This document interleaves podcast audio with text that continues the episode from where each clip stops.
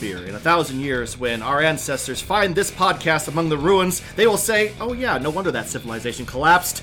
All they did was yammer on about beer. I'm Jeremy Jones. Uh, with me today is Tyler again. well, Jeremy, I will give you a 10 on that one. That was a good one. Uh, this is actually a special episode. Uh, we've got a uh, guest today. He is a uh, one third of the uh, of the hair, diapers and haircuts podcast. their beer expert, um, and he is working very hard to start his own brewery. Dill or Drew, welcome. Hey, how we doing, guys? I'm doing great. How are you doing? I'm good. I'm good. Got through that intro eventually. Oh, welcome to It's All Beer. So we usually start off with uh, probably the most important question uh, uh, in the world today. What are you drinking at the moment? Oh man! So well, first off, I want to say thank you for having me on the show, guys. You guys are awesome. Um, well, when we planned this uh, interview today, um, you all sent me a care package in the mail. So I am starting out with the Fort George uh, Fresh IPA. Um, I think it's coming in at about 6.4% of wet hop IPA. This thing is tasty. Um, I normally say that uh, beer is tits, and this beer is phenomenal. I am truly, truly enjoying this.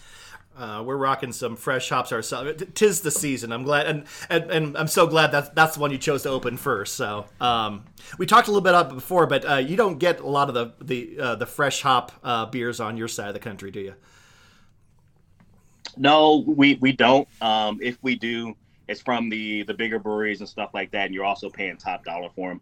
Um, but when they do come around, your you know big ends uh, beer stores and bars and all that stuff, they definitely try to get their hands on it. And you're paying, you know, I don't want to say double the price, but it's a, a quarter more, you know. And unfortunately, it's it's the nature of the game. It is what it is. You know? I mean, it is kind of a unique style. Although I think at some point in time, I think Tyler uh, did a story that uh, the Flying Dog out of Maryland is some, trying to grow their own hops. Somebody in Maryland is yep. trying to trying to grow hops out in your neck of the woods. So. Yep. So Flying Dog has been dealing with experimental hops for ages, and um, they don't even give them names. They're like HBC 021 stuff like that, and um, they just come out with a weird hop series every year, and if it sticks, they'll make an actual beer out of it. Um, and where they are, they're in Frederick, Maryland, which is like the northern part of, of the state.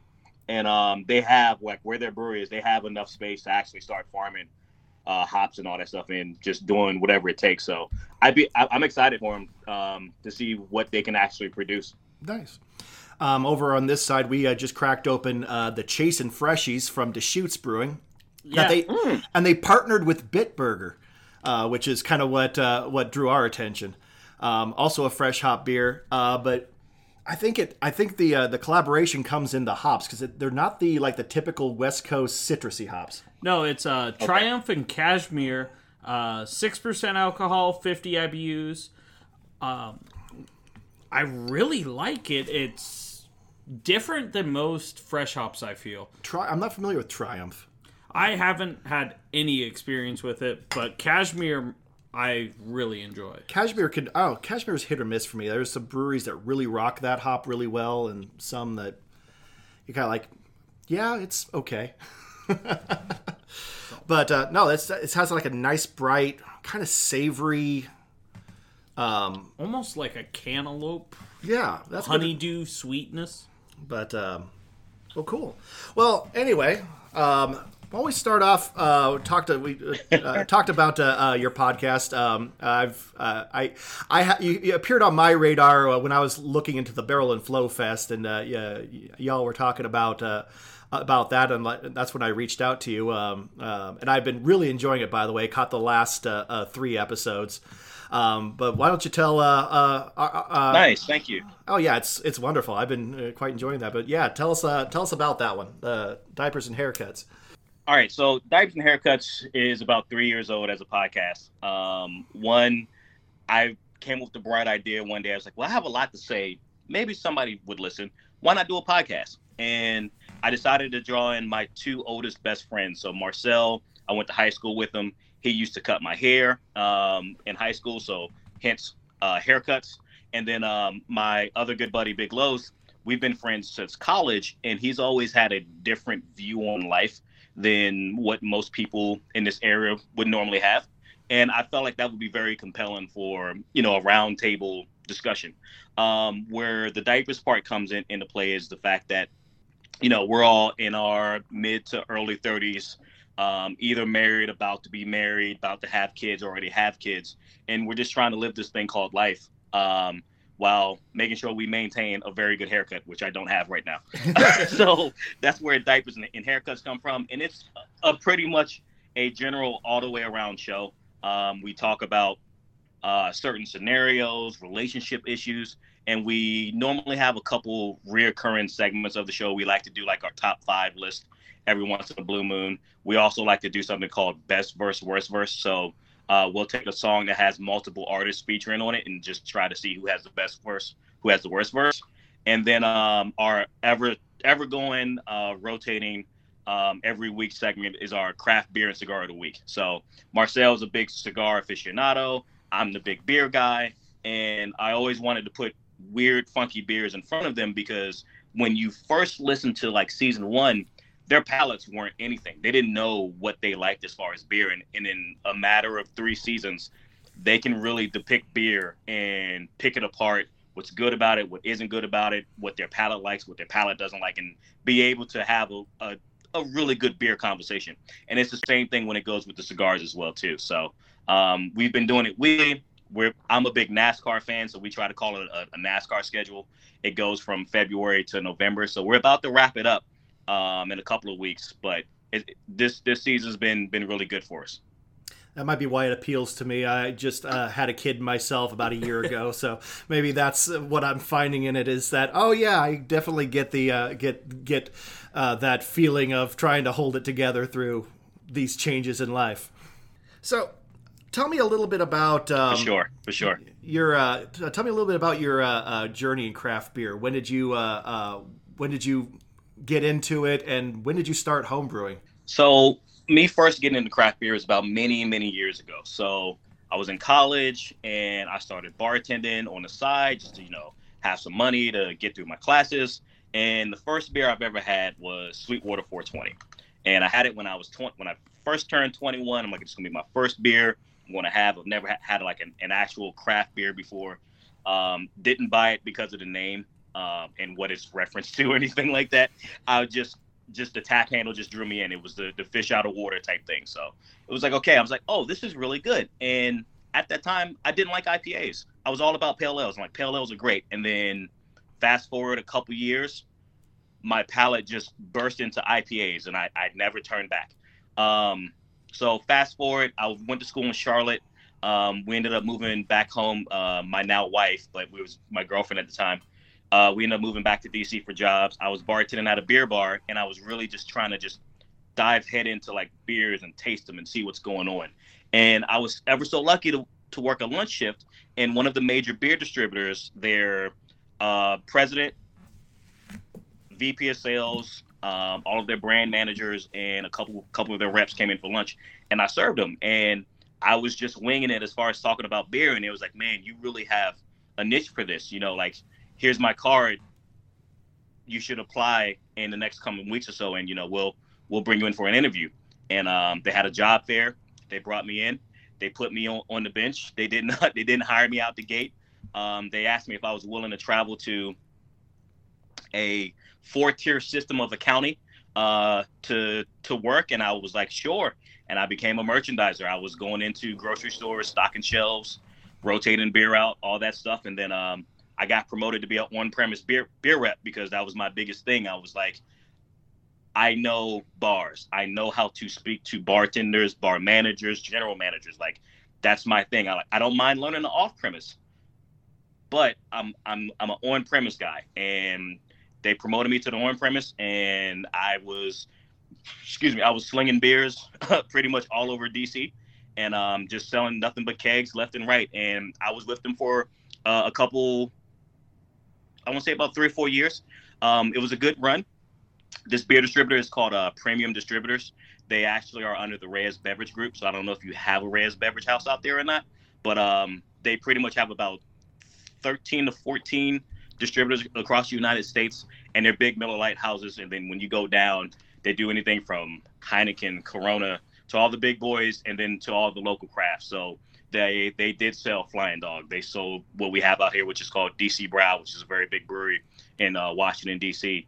And um, to pretty much make a wrap it up, they they own seventy percent of the market. So I was working for a company that had every beer known to man. So like you said, Bitburger, we had Deschutes. Um, if you want to talk about you know Spanish beers, Bohemia, um, Victoria, all that jazz, you know, and they really really value their employees. And with me being with them, I was able to become um, Cicerone level one, so Cicerone um, certified beer server. Nice. Um, I had chance to take level two, but I ended up leaving them because I got a better offer. I ended up taking what we call in the craft beer world the evil empire. I ended up joining uh, Anheuser Busch. It happens. little it happens. Yeah. you know, they, they gave me they gave me an offer I, I couldn't refuse, and um, I took that, and then I just kind of bounced out of it because it, it started becoming not fun anymore. Um, you know, the biggest thing about selling beer is fun. There's incentives, there's things that goes behind it, and when you start really dealing with the politics behind it, it gets very stressful. So I kind of backed out of it. I started working for beer bars, GM and beer bars. I worked for World of Beer um, for a, a, good good long while. Then um, there's a uh, Belgian beer bar over here called Mussel Bar. They pretty much feature Belgian mussels, but they also carry 140 different Belgian beers. So I was able to really dive into that um, very well because at the time I didn't really know too much about Belgian beers. Um, and then now I'm COVID ha- happened, so I had to leave the industry, and it hit this area very hard. So I am now in the process of doing uh, HVAC sales, so nothing beer related whatsoever. But um, when we got into quarantine, um, I actually took up homebrewing. I started. I was like, you know what? I know how to talk about beer. I know how to sell it. I know what it tastes like. I didn't know how to brew it. So I was like, okay, well, let me see what I can do about trying to get some equipment and going from there. And I was blessed enough. This uh, lady, her name is Miss Melissa Witter. Um, she's a widow now. Her husband was a very big home brewer. He had a um, 10 gallon system to brew five gallon batches for kegs and all that stuff. Had his own Keezer, X, Y, and Z, and he actually passed uh, due to cancer. And um, she was pretty much moving out out of the home, and she was like, I'm not going to brew beer. I don't need this equipment. I don't know what to do. And she just put it out in a Facebook group, and I jumped on it and I told her like I have a dream of doing this, and she was like, you know what? If you can be here this weekend, you know some of the stuff is spoken for, but we can talk about it. And when I went over there and I told her everything that I had going on, who I am, and X, Y, and Z, and she was like, you know what, Drew? You remind me of your husband, uh, of my husband, a lot. She was like, you know what? Even though this stuff is spoken for, just take it all. She gave it all to me for free. Damn. And uh, we're talking a four tap Keezer system with Perlicks. We're talking six uh, corny kegs. Um, you know, he constructed a three burner propane burner system with pots and all that stuff, uh, pumps, all that jazz, you know. And um, she was like, My biggest thing is that you take it, make something out of this because that's what my husband wanted to do and she was like, wherever you where, wherever you get your brick and mortar, just retire his equipment. And I was like, that's a no brainer, you know. So I got a leg up on it. Um, I took all of his his books, all of his um, his notes, and all that stuff. He was in the process of trying to brew a uh, strawberry milkshake IPA, um, which is something I'm now getting comfortable in trying to learn about and trying trying to brew.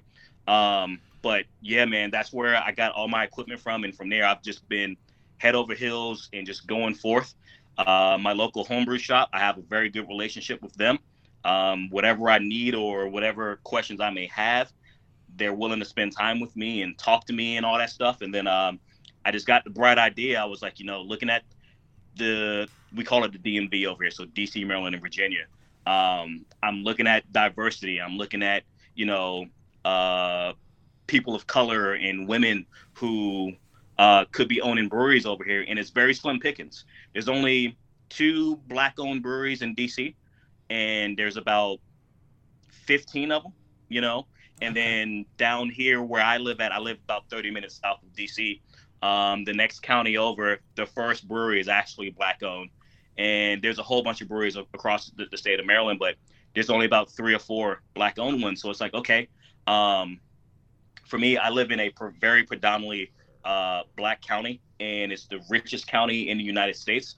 And there's no representation as far as craft beer, as far as distilleries, as far as wineries and stuff like that. So I was like, you know what? I think I can corner this. I think I can make this happen. And um, I've just been making recipes, brewing them, improving on them, and just taking notes, asking questions, reaching out to people, and going with it from there. And then um, we came up with the with the name of Liquid Intrusion. And I was like, well, there was like, well, why do you want to call it Liquid Intrusion? I was like, you know, um, when it comes to the diversity across the United States with um, the whole brewing brewing industry, like black-owned breweries, it's less than one percent. So I was like, you know what, I need to intrude on this market. So that's where we came up with Liquid Intrusion. So um, I like that. Uh, that that that that's a brilliant, uh, uh, a brilliant reference, I should say. Very nice. Hundred percent. And gotta say, congrats. Way to dive in. And Jeremy, you need to step your homebrew game up. This guy's already got you passed, and you've been homebrewing how long? Look, I don't want to talk about it. First of all, this is a man on a mission. Clearly, I was I just been screwing around with uh, with barley and hops for the better part of twenty years. this is this is a gentleman on a mission. Which I mean, it, it, it did sound like I mean you kind of got into the hobby with it being more than a hobby for you. I mean, you were like, you know, you kind of it sounded the way you talk about. It, you're like I'm going to do this with the intention of making this my life. Yeah, you know, and and that's kind of how it was. Like, you know, and you know, to my wife, like I, I have to say, you know, baby Jasmine, I love you so much because if she didn't say yes to this, none of this would be going down. so brave you know, man, and, smart man. yeah, you know, and but but she she's seen that she's been with me while I was in in the in the distributorship, so she's seen me in the act and she knows that I'm really good at this, and she was like you know what, you know, let's keep on pressing on and like, okay, let me see how this goes and X, Y, and Z. And um, she's just been really on board. And then now she's brewing with me on brew days. You know, she can actually, we, we, we're brewing a, an IPA and she actually takes the reins on it because she brews it better than me. And it's just based off her just like all right let me follow your recipe. Sit down. I got this. And it's like because i always mess up something when it comes to an ipa and i love ipas and it burns me up inside. But um she's really embraced this and she's really uh you know just definitely been a part of this. And like this is from her being like trying beers knowing what type of beer styles that she actually like and then being a part of all these beer festivals that we're going to. And then for her seeing like okay um this is actually really working and people are really receiving our homebrew as if it's really brew and it's like okay i'm i'm i'll let you do your thing nice i was gonna say i don't think any of us could uh, really be successful in this industry without our significant others Oh yeah, uh, it's, it's, just yeah. My, my, wife has the proper job. It's the only reason I bother with this. I was gonna say my wife puts up with me at beer events all the time, and working long days. Uh, I do on premise sales for local brewery out here, so you okay. you get the game. I do. I and do. I actually work for a, a local homebrew shop myself, so. oh yeah, there we go. Um, so, I and and correct me if I'm wrong. You, I mean, uh, Liquid Intrusion's kind of debut was that Barrel and Flow. Am I correct there? Sort of, kind of. You are correct. You are correct. So, um, there's and, a bunch of breweries that, that were there, and um, I asked the owner, you know, you know, personally, I was like, hey, I'm a home brewer. I just want to showcase my, my beer because one of the nights was a bottle share. And I was like, at this bottle share, nobody's debuting any beers or anything like that, none of the major breweries. I was like, could I have a chance to just put my beer on the table and just go around and talk to people, like with your blessing? He was like, no, for sure. Like, this is what this event is for. Like, please do it. And I think people were thinking I was going to come up there with like flip top bottles or you know growlers and stuff like that. And like I have my own canning system. I have an Oktober canning system. I canned. Uh, me and my wife designed labels. We printed them out. We put clear coat so the ink wouldn't bleed. We labeled them all ourselves. We did two cases of each beer. So we presented four beers. So we pretty much presented like a mixed pack of, of four beers. And I'm putting them on tables. I'm going around. I'm talking to people and I got myself a digital business card with a logo on it, just tapping people's phones because of COVID. And you know, everybody was very receptive, and people were like, "Yo, like, your liquid's really good." And it was like, you know, where do you brew out of? What's your brick and mortar? How how can I can I be a part of this? And I'm like, we're brewing out of our garage. you know, like th- this is something that we want to take to, to the next level. But I wanted to, to have a have an audience that's personally not my friends that's going to always tell me that they like the liquid. I wanted deep, honest opinions from people who've been drinking beers for a very long time. Nice. Uh, yeah, when we had first talked about on this podcast, uh, Barrel and Flow, I thought it was just a single like beer festival one night event. But when I listened to your guys' podcast, it actually seemed like it was a pretty big like symposium almost. So it was three nights, well, three days. Um, you either had your VIP ticket got you access to everything. Um, first day um, in the morning is a bunch of symposiums. Um, it is based out of uh, Pittsburgh, Pennsylvania, and the symposiums pretty much have they have lawyers there. They have people who actually in the township of, of Pittsburgh. Um, they actually give loans for people to create their brick and mortar in X, Y, and Z. There are actually some other uh, big name uh, black owned breweries that are there, and they they debut like their their trials and tribulations as far as getting to where they are. Um, everybody that was there is in different phases as, as far as brewing. Some people are actually contract brewing. Some people have their brick and mortar. Some people are just like me, actually starting, but they've created a brand that is so big and so well received that when it's their time, they're going to create sales. And um, there's a bunch of symposiums about a whole bunch of other stuff. And then you leave there, you go to lunch, then pretty much you, you go about your day. And then the first night was the bottle share. So everybody's pulling out weird, funky beers. We're talking anything from 3% ABV to 35% ABV. I'm surprised that Sam Adams Utopia wasn't there. Um, you know, yeah. And then, um, then, then the next day uh, is the actual day of, of, of, of the uh, of the of the festival. So you're just drinking all day. That goes from you know 12 until 8 o'clock at night, and then the last day is actually a brunch where all the brewers and their families are there having brunch with anybody who has a VIP ticket. So you get to rub elbows with the brewers and see what's going on, and then from there. You go home, but we didn't go home. We stayed another night because we were too hungover. So. Been there. Yeah, I've I've I've I've had to make a long road trip, uh, hungover as hell, and that's I think that's like I think that's a, a, that's a minor hell right there. I think it's like one of the circles of hell, I, maybe like the third one or something. I don't know. I know the second one is yeah. is uh, uh, boiling pits of blood. I think the third one is uh, road trip while hungover as hell. Uh, yeah, uh, yeah I, not fun. I mean, talk about. I mean, you're getting started with this uh, with with this stream you have, um, and uh, um, and you know try you know trying to figure out the path to get to where you uh, where you're trying to go. Um, you know how valuable was is something like this for uh, someone like you?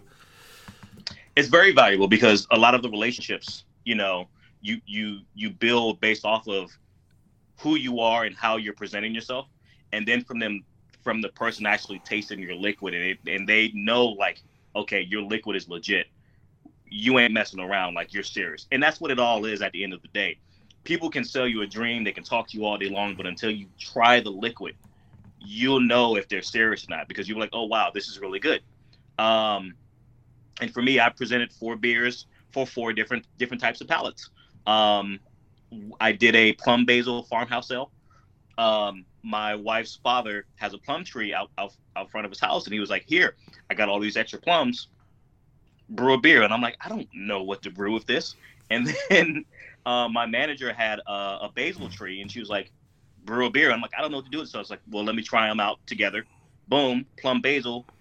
I can't make this an IPA. I can't make this anything else. I'm like, this has got to be farmhouse. So get some Belgian yeast, pop it in there, and it came out phenomenal. And it was very well received. Um, I made an IPA for for my hopheads. We call we called it the African Queen and her seven Seas because it was brewed with um, African Queen hops, which is more of a stone fruit forward type hop, hop, and we did Falconer's Flight Seven C's. So yes! all of the seven C's that's in there. Yeah, yeah. He's a big fan of that one. Yeah. Wanted to give some some type of uh, you know, pininess, citriness, also some type of stone fruit in there, and just kind of make it more juice forward. And it got very well received. And once again, my wife brewed that, not me.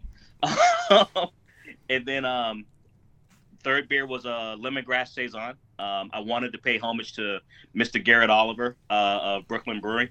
He does a Sorachi Ace Ale, which is more of a uh, lemongrass saison, if you will. It's very hard to find nowadays, but back in the day, it was really, really good.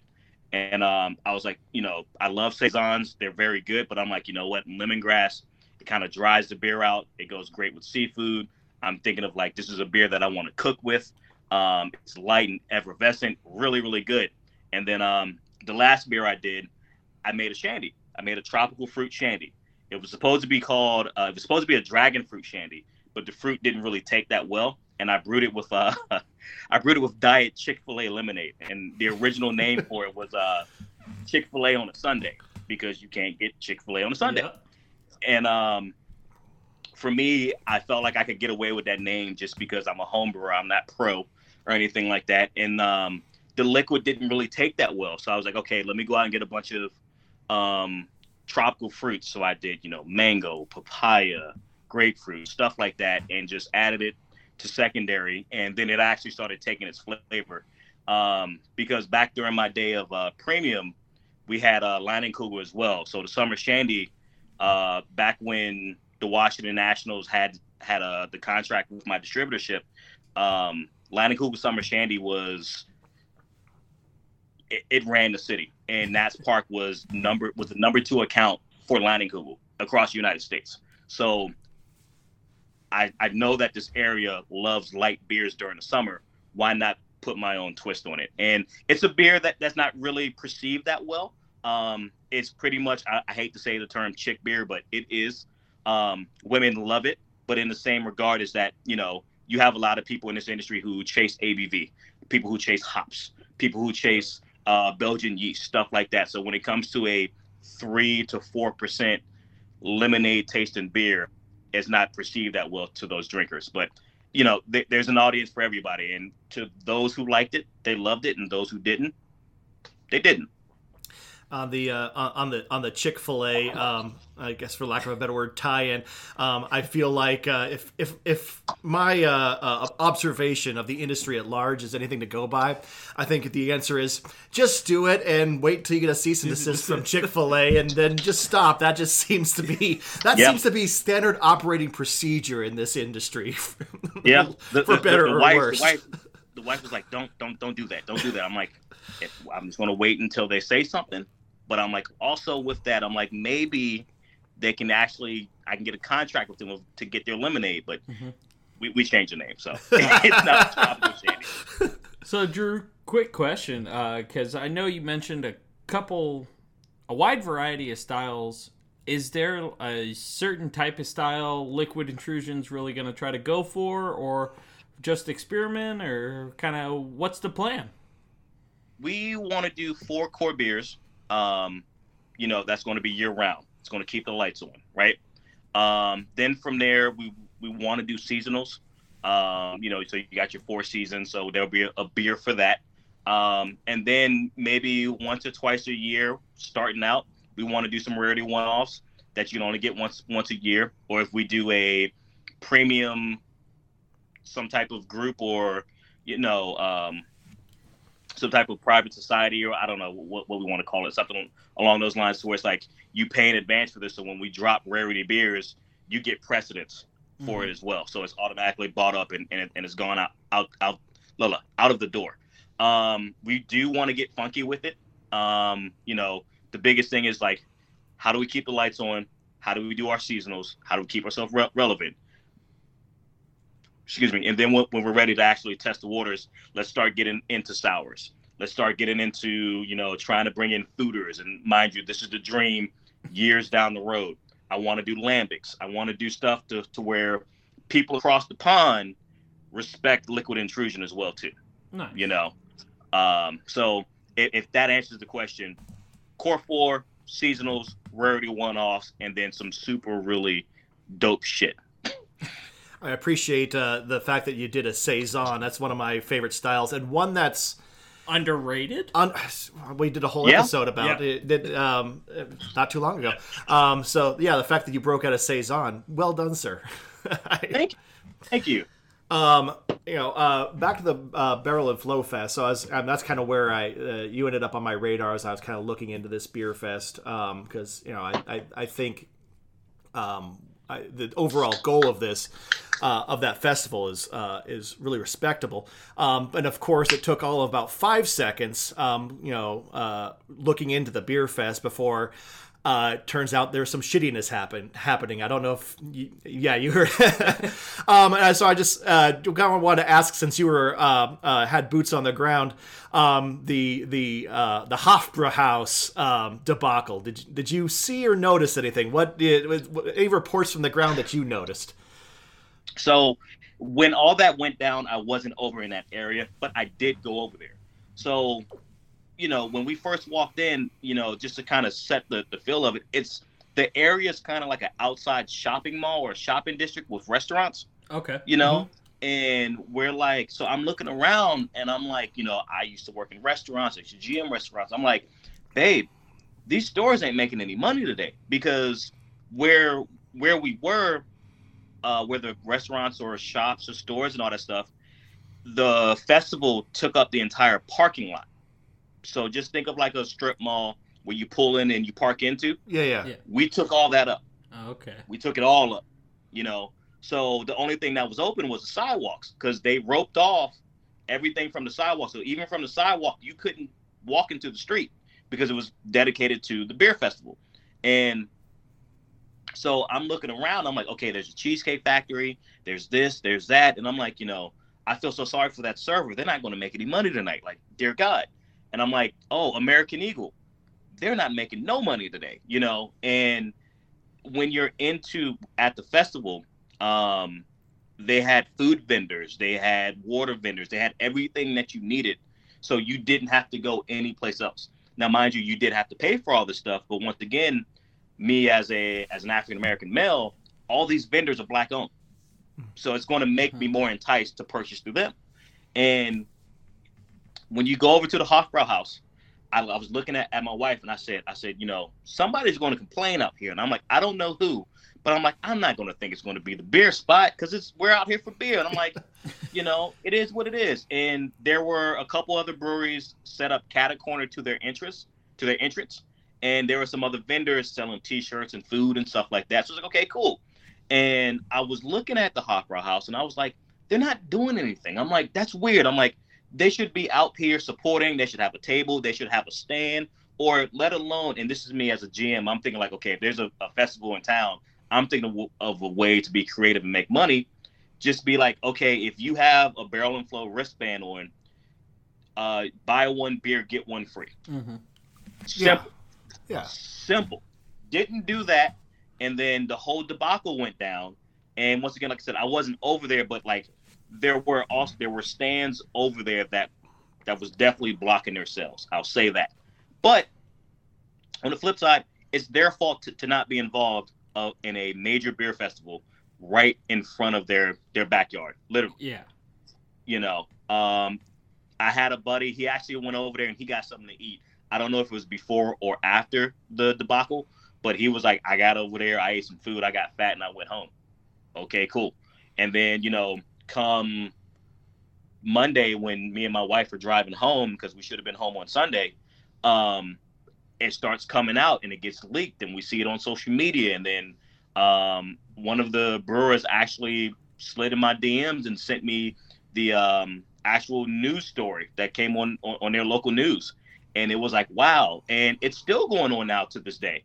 Um, the owner has posted out saying that you know um, I'm still checking in with their lawyers. They actually That's uh, the owner of uh, Barrel and Flow, right? You're talking. Yes. Okay. Yes, Mr. Mr. Day Bracey, Okay. very good guy. Um, he was saying that he was talking to to the owners and they referred him to their lawyers, which is a, a outside source, and they're actually um, still looking and investigating into the scenario. And the biggest thing is that what what everybody knows is that they're just going to draw it out and give it time until people stop thinking about it. And it's a shame. And do I think that the GM should be fired? I do. If what was said and there's video, and and if it's proven, he should definitely lose his job because that's not right. Once again, out of all the places to complain on a beer festival is a beer bar, a legit, well-known, you know, um, international brand. international beer. Yeah. Yeah. international brand. Like, like how, how dare you, sir? Like, and and this is where we as black folks in in in the beer industry, we say the things that we do because it's like it's brands like this that everybody knows. They get their time of the year. They get to do whatever they want. And when we try to show up and be a part of it, we get looked at funny. And it shouldn't be that way. No. Because at the end of the day, it's it's all about the liquid. I one thing I, I preach about, and for me, it's going to be our slogan. It's all about the liquid. I don't care about your skin color. I don't care about how much money you got. I don't care about your status in society. It's about the liquid. And that's what it should always be about when it comes to beer.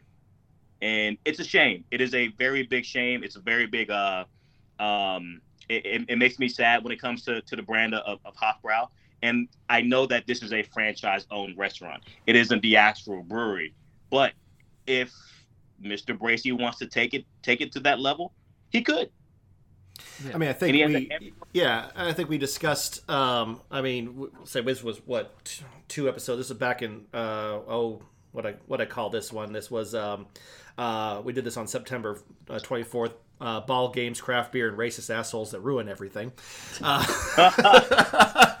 um, but I, I mean, your point is well. 'cause I, I do remember when I'm looking into that. Um, the the the uh, the people who owned and operated um, uh, Barrel and Flow did reach out um, and said, "Hey, do you want to be a part of it?" And they declined, Right. which is their you know their prerogative. That's cool if you don't want to. Um, but uh, it does it, it does seem like the in I've, I've kind of been checking in my own self just to see if anything comes out and i think me and tyler both at some point in time and we're finding this i we, you know, we, we found this you know with founders and we found this with boulevard and we found this you know with um, uh, platform and you know any any, any of the other breweries that we've uh, unfortunately had to talk about in this regard um, that a, a lot of the a, a lot of the backlash is not so much what happened. I mean, what happened is reprehensible, but then the amount of effort that's going into like containing it and you know like you said Sweeping this, it under the rug. this investigation that's going to go on and go on and go on and on until everybody forgets about it and then we're just going to continue business as usual that's the that's the part that i think as a consumer frustrates the shit out of me Yeah. And you know, and like for me, like the founders thing, I was never a big fan of founders. Like I get the beers that come out once a year, like you gotta hop on it, for sure. And then like when that happened, it was like, oh wow. And like, you know, it's in my community, like in the Facebook groups that I'm that I'm in, that's that's black focused. Like someone comes in posting like, oh, this is a really good beer, and it says founders across the top, they get blackballed. Like it is insane. Like you shouldn't be drinking that. Da da da da da x y and z. And then you'll have people like well you know he doesn't know. They they don't know and you shouldn't cloud their judgment. And and i agree with that as well too. But i do feel like people should be consciously knowing like what's going on. Mm-hmm. Boulevard hurts me to my heart because my mm-hmm. favorite beer of all time is boulevard The Calling. it's their double ipa 75 ibus 8.5% i can't drink it no more. Tank 7 And it one of my same thing. It's one of my favorite beers of all time. to my to my heart you know and and and, and, and it's a shame but also you know it definitely exposes these breweries because like their master brewer is a master cicerone Neil Mhm. and it's like this hurts their brand. And like kansas city as a as a town because they got the chiefs it's definitely helping them with sales and stuff like that. And stuff like that you don't need. You just don't. And it it, it, hurts me so much. I, I I guess I kind of want to, to, to touch upon that a little bit because um, I mean I'm always um, I was I, I've been looking into and in fact I think I'm going to like do a little piece on a do a, a where are they now on all of our uh, let's our let's say our infamous our, our infamous list um, and I was kind of poking at uh, at founders and Boulevard um, um, and um, uh, you know the the thing that struck me about founders is that um, their sales have still steadily increased, and so you kind of have to wonder, you know, does it make sense? I guess I guess does it make sense to like not to to deny yourself what they are doing? Does it make a difference? I don't know. I guess that's I, I, I'm I'm I'm I- poorly I- I- framing this question, but I think you know what I'm No, going no, no. I, I, I get, I get what you're saying. So, like, if I go into like distributor mindset, or if I go into like brewery ownership mindset, I pull. If I'm founders, I pull myself out of markets that I'm doing bad in because of the incident, and I definitely funnel my marketing dollars in markets that I'm thriving in Yeah, yeah. because as bad as, as it's going to sound, you know, you got to cater to where your dollar's growing. Mm-hmm. Absolutely. You this know. is this is a business. so business. if there's if, if, if there's markets that are supporting them and saying like I'm gonna see founders all the way through, I support them 100% no matter what X, Y, and Z. Guess what? That's where those marketing dollars are are, are, are going to go. It's going to be the same for for Boulevard, you know, and majority of it's going to be them getting support from their own backyard. But then when you look at their major dis- distribution pipeline, which market is failing that they're actually strong in, and which market is actually thriving after the incident. And that's like I said, business 101. Absolutely. Um, and I kind of want to, you know, seg, seg into um, into, you know, uh, I guess uh, craft beer as an industry um, is they, they they call it a, an, an awakening after in the in the wake of founders and Boulevard and the and the and these big ones that have gotten in trouble and they um, and and the beardy white dudes such as us um, are you You know got a shitty beard. hey, I, I, I, I represent diversity in this industry right now. See, I can't. I am genetically incapable. of You're both cleanly shaved. What do you mean? I, I keep got- my beard tight. uh, but yeah, you know, like I, I don't I don't see any lumberjack shirts over there. What do you mean? um, the, I wore my flannel yesterday, okay? oh, okay, okay. It was 77 here today.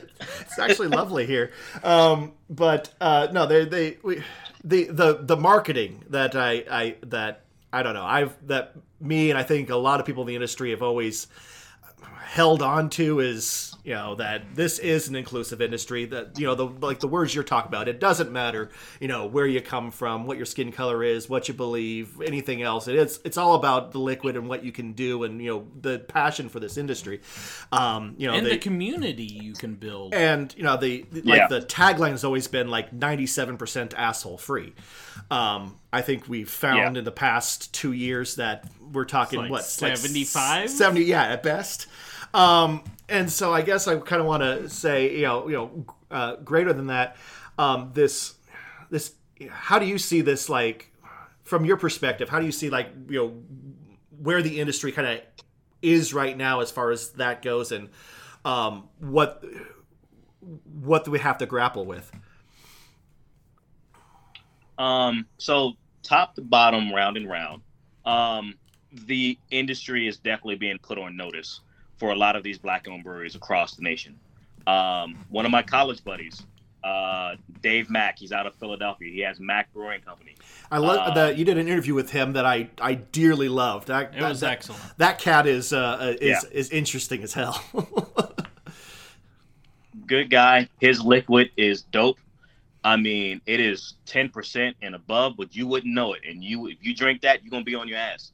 but that's his thing, and that's who he is. And his liquid is dope.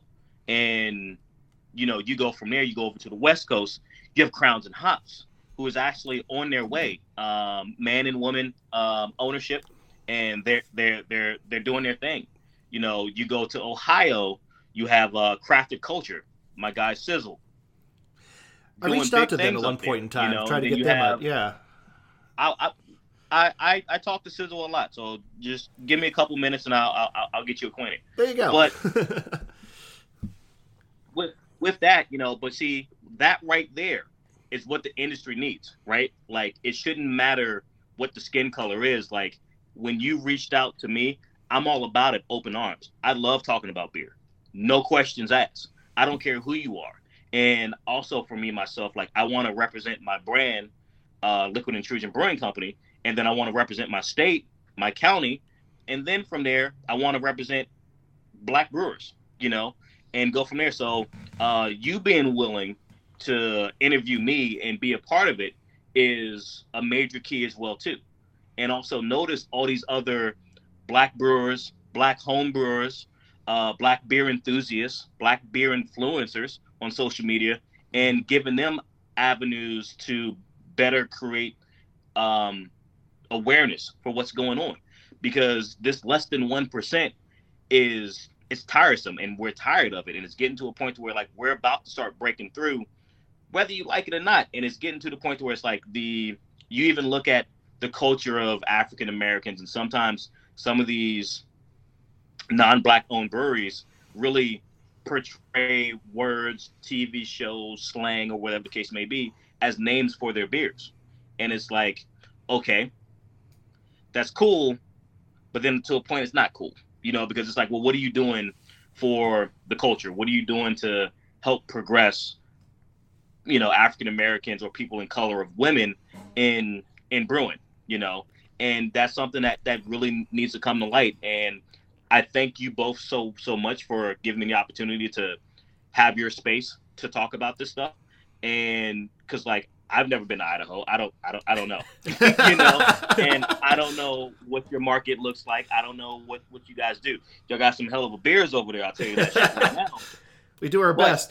Um, No, but- it's, it's really good. What you were, I was listening when I was listening to your podcast. You were t- telling a story about uh, going out to a craft beer bar with your wife, um, and that like you you uh, were talking about like the first time she noticed an off flavor, Oh yeah. and you know how that being like this moment for you. Um, um, that you're like, oh my, you know, oh my gosh, she's with me. But what what actually resonate, what what I thought about when you were talking about that, because you were like, you you, you tasted, you're like, I think you're getting diacetyl. That's from the lines. Um, and you and you kind of mentioned that that this particular place, you know, maybe their lines are dirty. You know, uh, they they they seem to be in a in a place where you know maybe they don't care as much as they did. Um, for you know, and for me, it kind of clicks somewhere. I'm kind of like, I feel that's almost like where the industry is, like as a whole. It's like a microcosm of the entire industry, where um, and maybe it's because I'm you know now in my 40s and have been in the craft been in somewhere in the in craft beers and you know pretty much as long as I've been drinking. Um and I you know I don't see the the innovation is there but I, the the spirit and the excitement is not where it was. And I wonder you know if if that's what's missing is if we've run you know if you're if you're talking you know if, if Lagunitas say you know their their tagline is beer speaks people mumble um, if the beardy white dudes have said all there is to say about beer at this point in time and it's time to have some new voices in Well, a couple things with that, right? So, like, I think just for breweries in general, I think the beer world is a copycat league. yeah right? Let's take IPAs for example. So we had English IPAs, more malt forward IPAs. We as Americans said, "Yo, that shit is trash. It needs to be hoppier." So, boom, you have West Coast IPAs, right? And they're very clear, they're very hoppy, they're very piney. Some can be high in alcohol content, some can be moderate. And it was like, okay, well, shit, I can't drink this during summertime. Let's tone this shit down. Boom, session IPAs, right? You now have beer IPAs that's just as hoppy, but five percent and below. And for that, I will say Easy Jack from um, Firestone. Firestone Walker. yes yes one of the few one of the few sessions I can I can stoke Yes, as well Tits, tits. But um, but from there, you know, then you're like, okay, you got the West Coast, you got sessions, and then boom, you know, everybody's like, okay, we want to have a beer. How do we make a beer for the summertime? How do we drink this? And then sours creeped in there for a little bit. Some hop forward sours. That's very give or take, whatever, however you want to call it. And then boom, out of nowhere, you have New England IPAs. Mhm. And New England IPAs are kind of here to stay right now. And I say give it about like another year or two. Uh, give some of these markets to bounce back from COVID, and then boom, there's going to be a different type of different type of, of IPA. You know, um, black IPAs are still lingering out there, but I don't think those those will, will never hit. You know, But the funny Nope. the funny thing is I you know what actually Stop, Jeremy. I'm seeing a renaissance on that one because suddenly a bunch of uh, breweries are making black IPAs that don't Mm-hmm. suck. There was a time, but the part of it was because everyone had to do one because everyone was doing one, right? And Right. most of them were like, I don't know, let's make a stout or a porter, but make it really hoppy. That's a black IPA, right? No, it's not. There's a Yeah. whole balance that needs to happen, and you're and you're not doing it. So you know, and, and that's why I say like the industry is, is a very copycat league, and you'll see a brewery that'll jump out there, or you'll see a new type of style that'll jump on the scene. Hell, even right now, the, the, the number one competitor to a New England IPA is a seltzer. Mm-hmm. Sadly, You know, yes. and- You know, and but but there's a market for it. So it's like you know, for breweries, how do you remain relevant? How do you create something new that's going to keep drawing people in? But then, like like I said, the brewery that we went to up in Pittsburgh, they've been there. Like they, I think they call themselves Pitts, one of Pittsburgh's oldest breweries. So it's like, okay, you all were doing very safe styles back in the day. Excuse me. My thing is now, like, okay, what are you doing to stay relevant?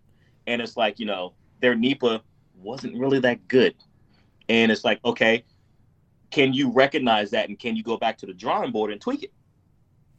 You know, are you willing to do that? And then also, you know, and this is something for, for breweries, and this is something I'm going to stand behind, and I know it's going to cost me big bucks. If a beer is shit, it's going down the drain. I'm not going to serve it. Excellent. And you have breweries that do that nowadays. If it's trash, they still put it out there.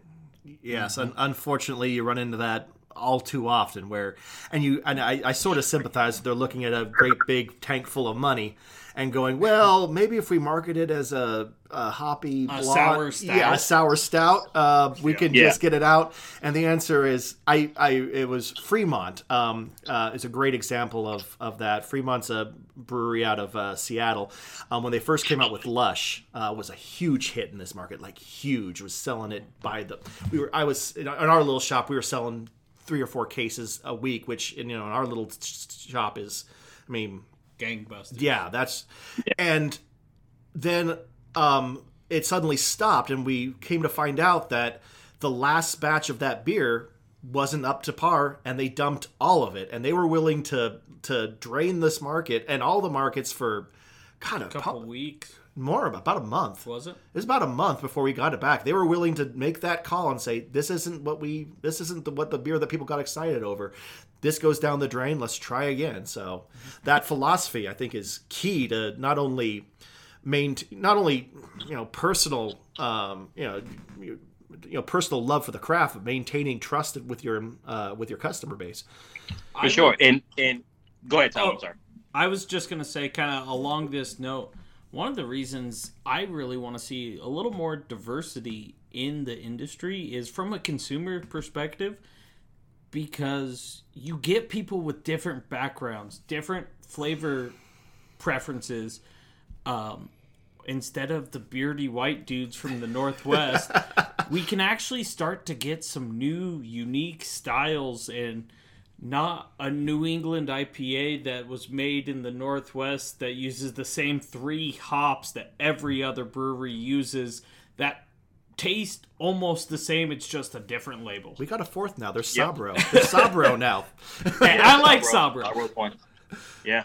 Um, but like in, in in you know, that's why like for me, like with my IPA, I chose African Queen hops. One, it can resonate because African American and all that stuff. Yeah. But it's a very rare hop to find and it's expensive. I've never heard of it it, so wasn't- I'm that's that's, that's interesting. Yeah. if for your homebrew shop, bring it in. Okay. Bring it in. I think AB InBev a couple years ago bought up all the supply because I Oh, that's feel how you got I it. remember hearing Yeah. about it. Got, yeah, the inside track on that ABM. Those no, that, no, no. My, my my my my homebrew shop. They actually they, if you want, you know, and they ship online and all that stuff. Like you know, Jeremy, if you want to just check it out and just see what they got, Yeah. by all means.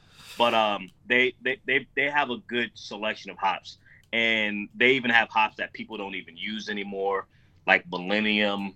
Uh, Pride of Ringwood, stuff like that. Oh. These are like some, some old school hops. Like I bought a pound of Pride of Pride of uh, Ringwood off of them because I'm like, yo, I don't know when you're going to get this back in again. They was like, oh, we can get it like it's nothing. I'm like, you know what? That's why I like you guys. um, but from there, another thing, just like how you were saying, like for for breweries to just pour beer down the drain, this is something that I think Tyler might be able to recognize with me on. Is that back when I was a distributor, you know, you need product now. Yep. You're paid, well, I was paid off commission. So like if you're going to drain pour that. Guess what? The next brewery's about, about, about to step up.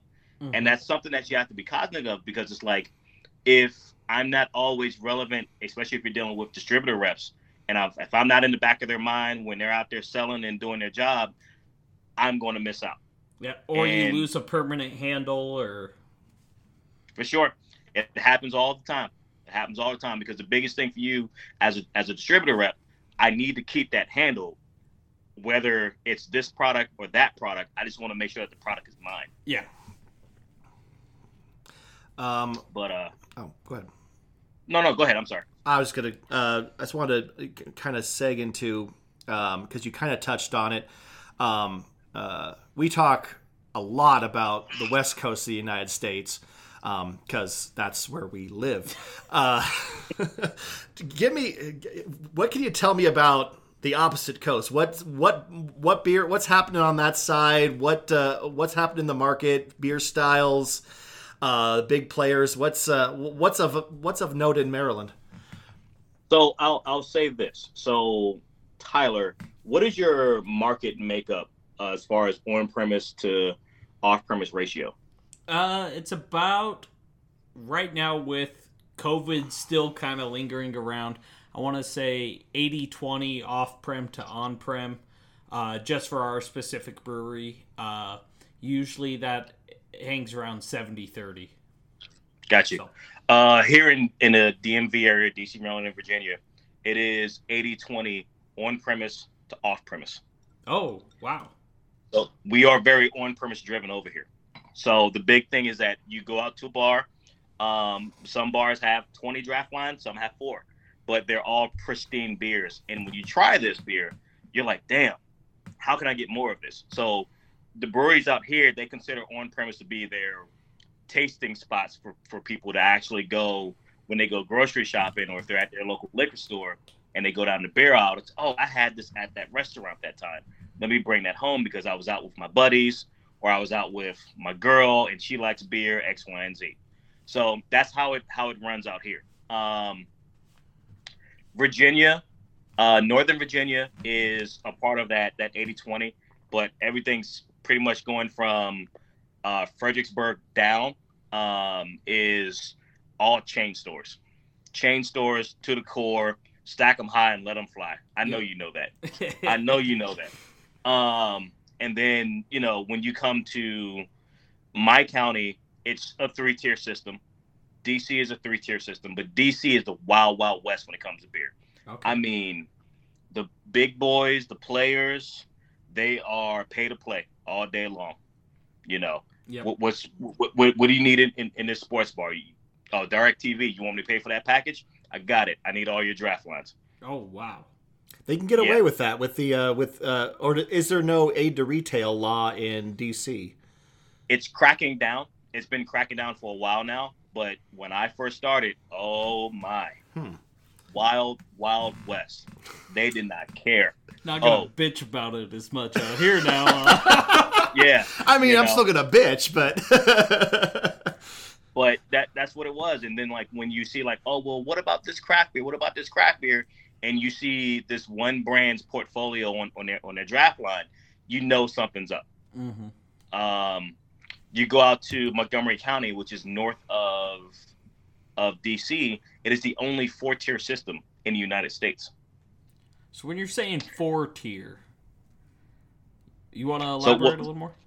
What what's a three tier? You got producer, wholesaler, retailer. Throw the county in there, then that's your four tier system. Oh, so like liquor does in Idaho, where they have to sell it to the state, and it's sold through a state-run store. Yeah. So it is a state the state run store. Um, so it's weird. So they warehouse it. If it comes to on premise, off premise, they sell kegs and cases, but the um, the actual liquor stores only sell liquor and wine. They don't. No, no, they only sell liquor, only liquor. They don't sell wine or beer. So they give wine and beer to grocery stores, corner stores, stuff like that. Um, but none of the corner stores can sell liquor or anything like that. It's weird. But the county gets their cut. It's a pain in the ass, but Montgomery County streets are fine. Their schools are paid for. Um, taxes are low. All, all types of shit, just based off the sale of alcohol. Okay.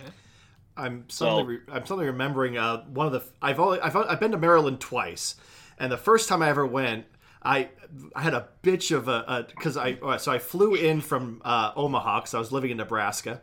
Um, because that because know that's where my life was going at the time. Uh, flew into well, I flew into uh, D.C., uh, but I was uh, out in oh, the wilds of Maryland. I'm not I can't remember sure where, but um, in in the in the suburbs of D.C. Um, get off the plane, get to my hotel, um, thinking I want a six pack of beer. And so went to the gas station. They don't sell beer. Went to a grocery store, and about that point in time, I flagged somebody down and said, "Hey, um, where do you get beer in this state?" Like, "Oh, you have to go to a liquor store." Mm-hmm. So I go to a liquor store. Well, it was six o'clock at that point in time, and it was closed. so I'm like, you, you telling me that it is impossible for me to get a six pack of beer for my hotel room right now? Mm-hmm. I can where I can stay and not hurt anybody, but you can sell me, you know, six pints and okay, cool, well done, Maryland. So my county it is about to get really weird. So my county, uh, liquor stores are able to have drive-throughs. really? Hell yeah. Yeah, yeah. So you drive through, you pull up, and now mind you, no cash, straight, you know, debit, credit card. Okay. But you pay for what it is, whatever it is that you want. So if you know their beer selection, hey, I need me, you know, a Fort George Fresh IPA, six six six pack. You give it to me, you know. Um, if you need a handle of whatever, you get that and you give your card and you drive one off. Um, but as far as the beer scene, everything's pretty much driven through DC because DC is kind of a, a beer destination now. Um, for instance, you have your big three breweries. So you have DC Brau, which is one of the oldest breweries here. we, we actually strictly- able to get a little bit of that here in Idaho. Um, we got um, nice. Uh, I can't remember what this was the name. It, it was a hazy IPA from DC Brau. Oh yeah. But Who I mean, that in? Joint resolution. yes, that was it. Um, yeah, Yeah. we are. Yeah, yeah. Uh, it was just that beer. Uh, it, our distributor, our it was our our a very small distributor, and I think they've been kind of picking here and there. But yeah, they brought it in. It was quite good.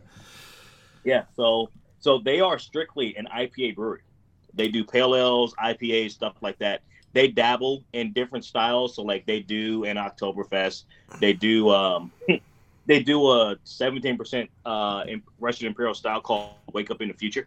That comes out once a year. Uh, huh. Well done. Yeah. I I think I have a couple cans in my in my refrigerator downstairs. If I do, I'll put it in a care package for y'all. Oh, you. No, I- well, I owe you guys because these beers are phenomenal. I'm now on the uh, Italian Pilsner. Yeah, I was gonna. I was gonna ask if you had still. We're still drinking on the uh, uh, Fort George. If you had switched, how's the Italian Pilsner? That's uh, Woodland The Empire. Italian Pilsner is really good. It, it's crisp. It's light. There's a little undertone body to it that I really do like, and um, the the hop profile is very subtle. Um, good stuff. Good stuff. The um, I also included a uh, uh, the Big Dumb beer. Um, uh, I saw that. uh, there's there, there's one for your uh, a cigar and beer pairing. so uh so continuing on with the breweries out here so so yes you got DC Brau um they do some weird funky stuff but they primarily stick to ipas you have atlas which is um solar powered beer they they run their brewery off of uh, solar panels on top top of their brewery okay. um they do a they do a common which they was able to finagle to brew to not get in trouble with anchor Because they call it a common, dope. not an not a steam beer. Yeah. Yeah. Yep, pretty much. Um, but they do a bunch of wide variety of beers. Uh, their Ponzi scheme IPA is really good.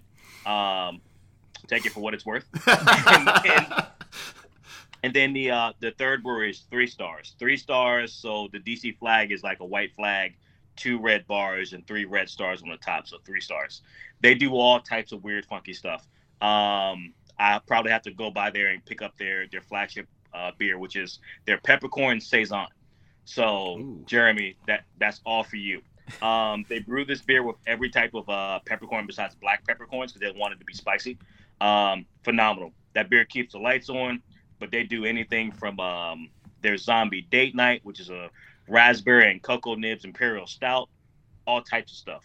Um, and they've been really running the game, but now there's so many different breweries that are blossoming like weeds just to jump up, jump up and get out there and do their own thing. Um, we were able to get other half down here. So other half was based in Brooklyn, New York. I'm familiar. New England IPA Central is the best way to say it. They do some weird stuff. They do some high octane stuff, but every beer pr- primarily is going to be sour or New England IPA. They open a brewery down here in DC and they are killing it, running the game. Um, and that's primarily our scene. We have uh, two black-owned breweries, so Soul Mega and Sankofa. Um, they're both based out of DC, but they don't have a brick and mortar yet.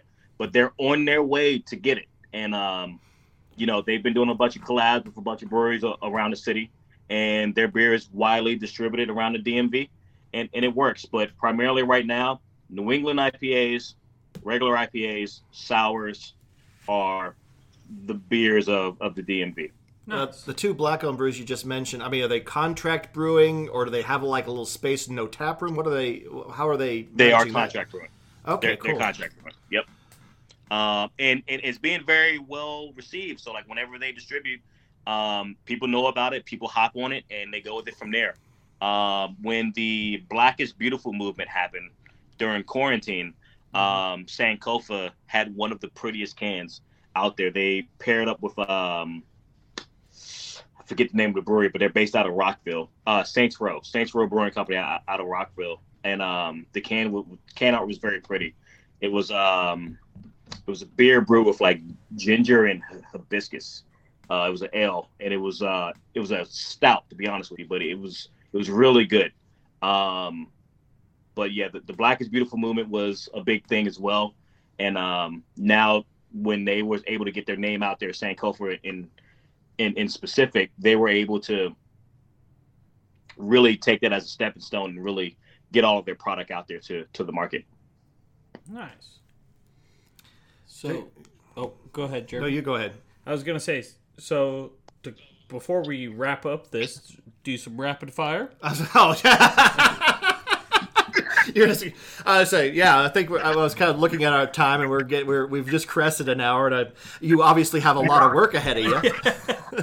Yeah, I'm saying first and foremost, I apologize because I'm a big talker, so like I, I No, really- that's all. That's We're the same. I mean, how? God, it's terrible that when you're running a podcast that you just kind of turn someone loose and we just sit here and drink beer and let you talk. That's wonderful. I do have some rapid fire questions for you. I just want to throw out there. Don't want you to think too hard about. it. I just want to hear your uh, uh, hear your uh, uh, just responses. Uh, the first one: uh, beer style, marry, fuck, kill. Uh, beer style you would you're gonna spend a lot of time with. The one that you dabble in, maybe a maybe a guilty pleasure, and the one you can do away with. Beer style, marry, fuck, kill. Go. uh, kill sours, fuck cream ales, marry IPAs. Okay. Really, cream ales is your is is is the uh, is Dirty- is, is the is the is your dirty uh, side piece. Yes. Um best beer as a home brewer you've made. Cream ale. That'd be why you you, you you you you you had that one that was just oh my god I'm never gonna be able to replicate this again or or can you? I can. So real quick, um, my very first beer that I brewed was a cream ale. I asked my wife, with her permission, like, "Hey, I'm brewing. What do you want me to brew?" And she's like, "Brew a cream ale," because she loves them. I can't stand them, but now that I'm brewing them and I'm understanding it more, I'd fuck them. You know what I mean? Kind of um, worst beer you've made so far. Uh, currently, right now, what's sitting on CO2, my my pumpkin beer. Um, I need to get more versed with water chemistry because it's not the flavor that what I created work wise was there, but now that it's on CO2, it's not there, and I know that it's water chemistry to the core. Um, Yeah, as someone, uh, I, I actually, I so I just brewed a Doppelbock um, with with water I've built from the ground up, distilled the 11 gallons of water I needed, and then built it back up. But uh, water chemistry is crazy making, so um, it is. may the gods be with you, sir. Thank you so much. Same to you. Tyler, you got anything? Uh, I guess the last question I'd really have is, when can our listeners kind of expect to be looking for Liquid Intrusion to be fully up and running? So right now, um, I am in a major overhaul over the next four weeks, uh, weekends of brewing, um, to get my core four of what I brought to um, Barrel and Flow Fest back into fruition. Um, my thing is that I want to get it to people whom I whom I promised it to, and also people whom I feel I trust their palate. So that means you guys as well too. Oh, that's sweet um, nah, hey, you know I, I appreciate being on the show, and it's the least that I can do to be like, okay, let you guys try the liquid to see if I'm really about it, about it, if you will. But um, my thing is um, doing that over the the next four or five weeks, brewing, brewing, brewing, um, getting stuff on fermentation and getting it ready to can it up and go from there. Um, beginning of the year, we're definitely looking at licensing and um, getting all of our copyrights and all that stuff done. Um, and from there, like I said, the brewery that's down the street from us, that's black owned, um, I presented the liquid to them as well. Um, and they want to try to get in doing some contract brewing and stuff like that. So, um, beginning of the year, I want to say March, April, we should have all of our licensing and all that stuff. No later than August, we should be having about two brews contracted nice. and just riding that wave and going from there. Um, and from there, you know, just keep doing the contract brew thing, paying my paying my dues to society and to whoever whoever wants to help me out, and from there start looking at brick and mortar and go go from there. Excellent. So, I mean, by the so conceivably, if you're in the right spot in the world, uh, uh, this time next year, uh, uh you might be holding a can of uh, of liquid intrusion in your hand. Mm-hmm. You might be, you might be, or at least you'll be able to come to the actual brick and mortar and, and get yourself a glass. That's um, that'd be good. And, you know, even better. Yeah. you know, and by all means, we'll, we'll have my Oktober system there, and I'll get the the the actual professional one as well too. So we'll be definitely doing that. But um, I'm looking at mobile cannon systems, things of that nature. Looking at some distributorships as well, and these are all things that's a part of like the five year plan and going yeah. down the line because the the goal is to be a production brewery um, first, and then secondly be a brew pub, and then be a place that that serves food. Awesome, excellent.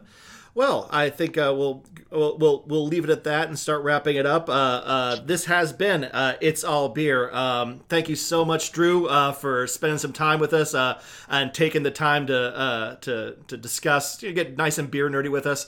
Um, if people want to find more of you, where do they do that? if you want to follow the brewery, Libco L I B C O 2021. That's on Instagram, Twitter, and TikTok um, Libco 2021. Uh, for me myself, it's going to be Django underscore nerd DJ NGO underscore NERD. Uh, the D is silent, I guess. um, that's on uh, uh, Twitter, Instagram as well, and then um, Andrew Dill, like the pickle D I L L. That's for Facebook. I, I'm not scared. Just shoot me a friend request. I'll accept it. And then um, as far as the podcast, DNH Podcast, uh, 2019. Once again, DNH Podcast 2019. Uh, that's for Facebook, Instagram, Twitter. Uh, and if you want to email us and try to feature on the show, DNH Podcast 2019 at gmail.com. Uh, and you absolutely should uh, be downloading that sh- uh, show after you've downloaded ours, of course. But um, once you're done with ours, you For absolutely sure. should download that show because uh, I have really been enjoying it. A lot of energy, a lot of fun um, and, uh, and all that. And for and us, production value puts you to shame. I mean, you know, yes. No. no. So if, if, you go back and listen to the first first season, our audio quality was trash. We upgraded it on the second season, and this third season, we really just wanted to drive it home. Um, I will also say this: that if you pay attention to the next episodes that drop, I'm just going to give you guys a tidbit we did a three part episode on all of the Black is Beautiful beers that was released when the movement first came about.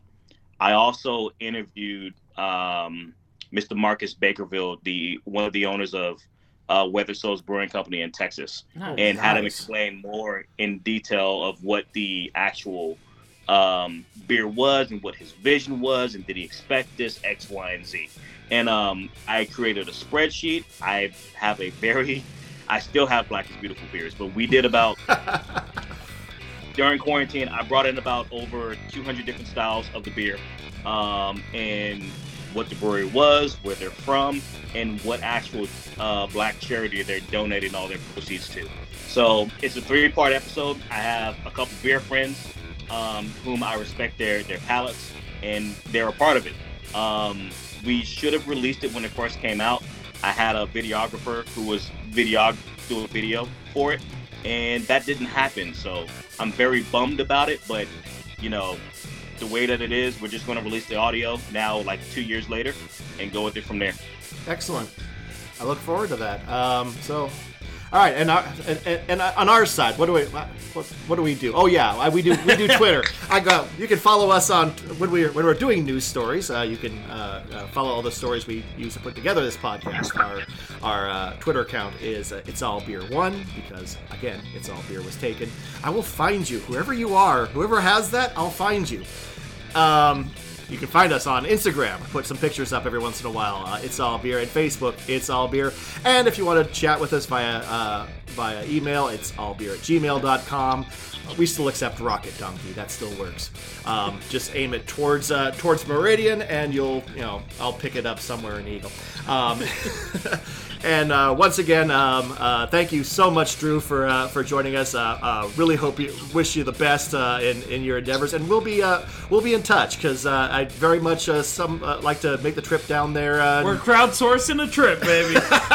By all means, y'all, y'all are welcome to come down to Maryland. We're going to hit up all the breweries. We're going to have fun. We're going to drink some homebrew. I'm down to brew a beer as well.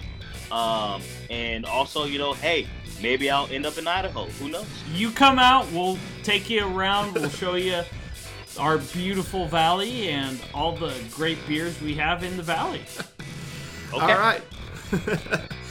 Consider that a yeah. We'll have to do that sometime. But but in the meantime, that's all, that should be all from us. I'm Jeremy Jones. I'm Tyler Zimmerman. I'm gonna go have a beer. Have fun.